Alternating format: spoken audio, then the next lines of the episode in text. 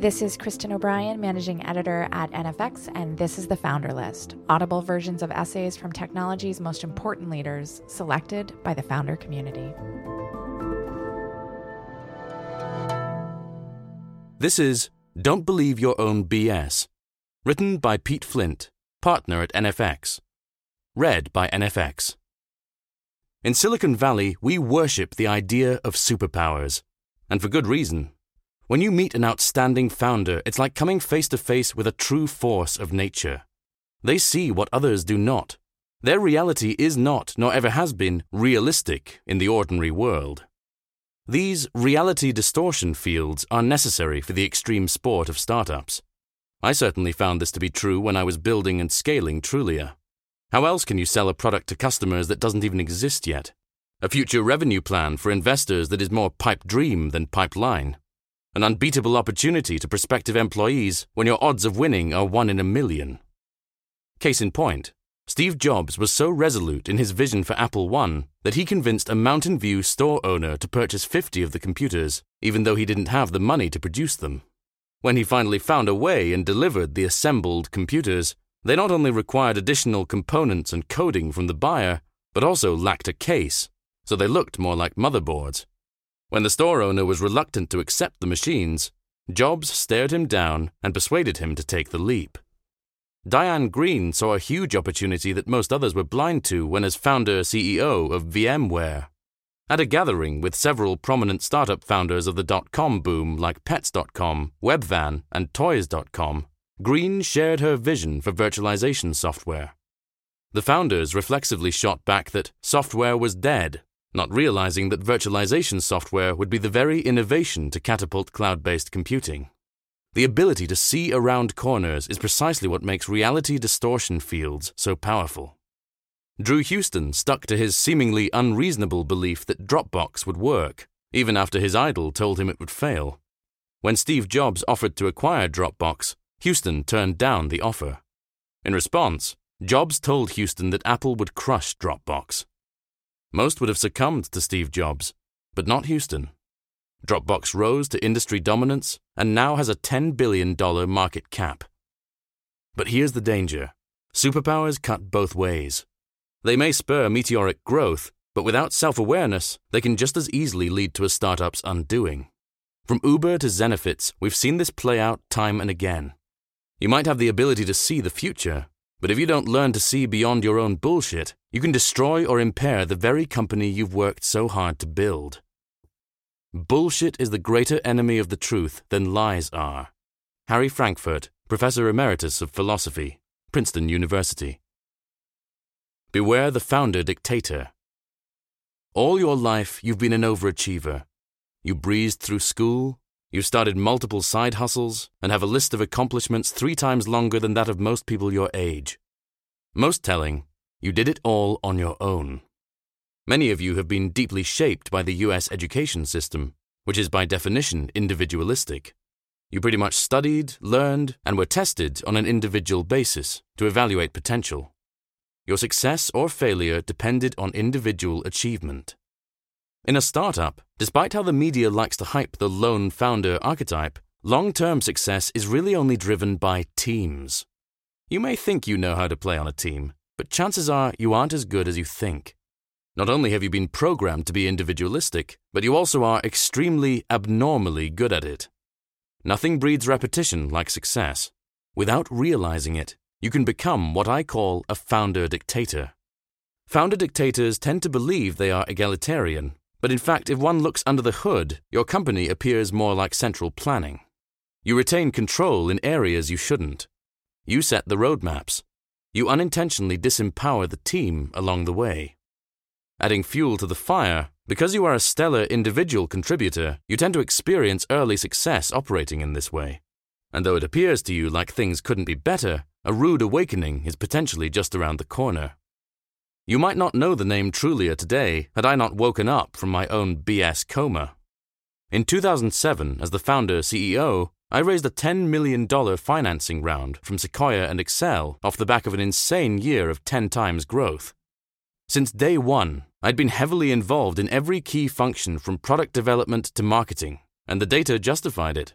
Our usage was growing exponentially, customers and partners were beating a path to our door, and we were recruiting an amazing team. The buzz and energy was electric. TV crews visited our offices and were readily organizing our company's first ski trip. I felt like we were unstoppable. So we did what many voracious, high growth startups do we expanded into multiple product lines. I oversaw the roadmap for each of these. I oversaw the massive redesign, and I directed the go to market plan. See an I pattern here? The day the new products launched, I poured champagne for the whole crew while we gathered around laptops expecting an uptick in metrics. But nothing happened. All day, all night, all week, I watched as our growth trajectory came to a sudden, heartbreaking halt. It wasn't a problem with the metrics, nor with my team. It was a problem with me. Though painful, I listened as my team and board shared their perspectives. I was way too involved directing every show and leading none. I had become the dreaded founder dictator. Looking back, I think the success I experienced through much of my early life led to overconfidence. And while that helped me land great investors, it was also a gateway drug to hubris that nearly tanked Trulia. Luckily, I quickly learned that my job as CEO was not to build a product, but to build a company that scales. Avoiding the BS trap. In no order, here are some key lessons I learned at Trulia. Move from product manager to company manager. The founder's first job is often the product manager, focusing on finding product market fit and scaling usage. But as the company grows, to be an effective CEO, you need to evolve your role to focus more on finding company market fit and building an organization that's capable of capturing that opportunity. Optimize for knowledge and speed. Knowledge and speed will enable a startup to beat all incumbents, and the only way to enable learning is to loosen the reins. Let people chart more of their course and make their own mistakes. This is a critical management tool in the Founder Toolkit. The best organizations build in the greatest capacity for learning from top to bottom and can execute with ferocious speed. Limit your control to these two conditions as a company scales beyond the stage where the founders have no choice but to be extremely hands on, after the cultural values are set, elevate decisioning and delegate control. Limit your control to two conditions. One, only when the decision needed is strategic, not tactical. And two, only when the decision is mission critical. Build a clear, consistent process to support empowered teamwork. At Trulia, we started doing a quarterly meeting called the Slingshot where the team presented output and also got input geared towards 10 times improvements.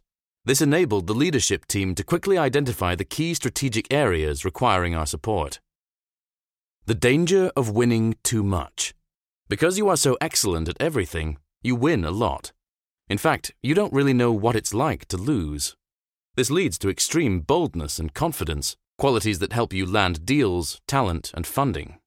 But after a solid run of good startup decisions, it happens. The silent killer. You begin to feel invincible. What you don't realize is that the feeling of invincibility is a slippery slope to losing big. When you start feeling invincible, you lose a healthy sense of paranoia and stop being as competitive. Andy Grove famously said, Only the paranoid survive. This motto ended up making the difference for Trulia, resulting in a $3.5 billion exit, but not without learning some hard lessons along the way.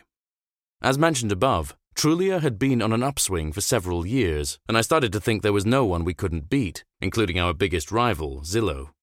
So, for years, I confidently told employees and investors that we were going to overtake Zillow. Trulia and Zillow both IPO'd and both embarked on an upward trajectory. But Zillow had raised three times the funding we did, which enabled them to achieve greater momentum and scale.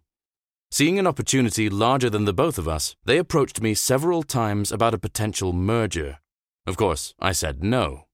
Still, quarter after quarter, it became frustratingly hard for us to close the competitive gap. One day, the phone rang. It was Zillow again. This was the second turning point, when Trulia might have had an entirely different fate, because almost every cell in my body wanted to say no. This is the thing that many don't understand about founders who aim to build world changing companies. For us, an exit isn't success, it's admitting defeat. For some, the acquisitions of YouTube by Google or Instagram by Facebook are the feat. For others, like me, those acquisitions feel more like surrender. I decided to give the offer 24 hours. I went home that night and asked myself, was I believing my own bullshit? Could Trulia really power forward and overtake Zillow? By turning down the offer, would I be unreasonably gambling away the chance for my team to see a fair return on their equity? And given our vision was to radically transform an industry, could Trulia and Zillow do more together or apart? Had I still been in the I mindset, the answer to Zillow would have been no. I genuinely believed we could prevail. But this was a team, and I had to make the best decision for all shareholders. As a founder, outsized confidence is required for many of the battles you'll face. But unless you build in ways to ensure you maintain a healthy sense of paranoia, you might not get as lucky as I did. Your vision for the future might turn out to be the competitor that just lapped you. There are two reasons why founders don't address their feeling of invincibility. They either don't know they have it, or they don't know what to do about it. Here are some ways to check if you have it. 1. Does it annoy you wildly every time your VP of marketing points out competitive risks?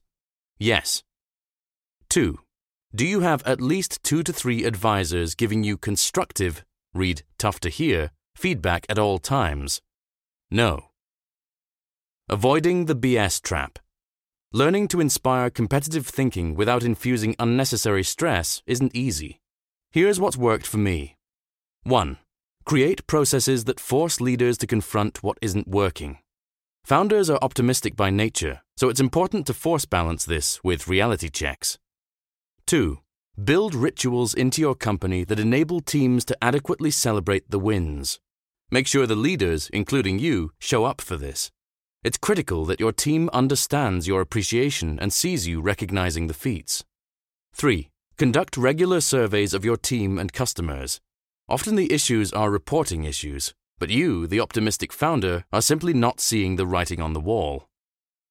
Founder press does not equal company press. The press has taken note of your track record of success and they're apotheosizing you. In some ways, having an outsized view of yourself has served you. There is, after all, a certain threshold of ego required to launch a startup. But when the media creates a personal brand for the founder and then tells the startup story through that lens, the consequences can be disastrous. The road to PR hell is paved with good intentions. It starts innocently and appears like a boon for your startup's brand and distribution goals. And hey, the personal attention is kind of nice. But beware, this is a slippery slope.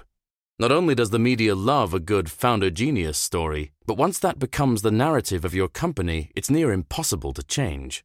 Other press outlets will regurgitate that same narrative, no matter how many times you attempt to steer it back on course. Worse still, you may not see a need to steer it back. The press attention will validate the same outsized view of yourself that brought you to launch your company. But as an early stage founder fighting the odds, you have more important things to do with your time than press. Before you know it, several interviews later, you're caught up in your own bullshit. And that's when your team starts resenting you, whether they tell you or not. Why is she getting all this personal press while I'm slaving away on the actual company? They'll think. I see a lot of early stage founders trying to leverage their idiosyncrasies to get in the press. Other times, I see founders of mid to large scale companies trying to increase their internal visibility by increasing their external visibility. Regardless, whenever I see an early stage founder engaging a lot with the press, it's concerning. Yet the number of founders in the limelight only seems to be increasing. Avoiding the BS trap. Here's what I learned about the right kind of PR. At the early stages, the answer is simple. Most press is a waste of time. Spend the majority of your time with your team and recruiting. You might be enticed by invites to speak at tech conferences and on podcasts. Not only does it rarely win you customers or talent, but it can inform your competitors' roadmaps. It's generally a fallacy that PR helps with recruiting. The best way to recruit is through your network. It takes a lot more hands on effort to attract the right people than you'd think. Founder CEO press is okay when there are a large number of stakeholders, i.e., public companies. Press can be critical to communicating who the decision makers are, how they think, and what their motivations are. Whatever you do, never air your dirty laundry in the press. Any conversations about your concerns as a founder should always be reserved for your board and your investors, the people who care about your company's success. That's what they're there for. Reality distortion fields are necessary for seeing what others do not, for building the future before it happens. But the qualities that spur startup creation can be the same that stunt its odds of making a dent in the world. Every founder who was able to achieve this goal will admit to the humbling lessons they had to learn to take their company from an idea to an icon, including me. And they'll also tell you that this path starts with two simple commitments cultivating strong self awareness and rising above the ego. Both of these skills are mandatory in order to act in the best interest of the startup you're working so hard to build. For more audio essays from the people who've built companies like Instacart, Facebook, Trello, HubSpot, and Dropbox, visit the founder list at nfx.com or subscribe to the NFX podcast at podcast.nfx.com or wherever you get your podcasts.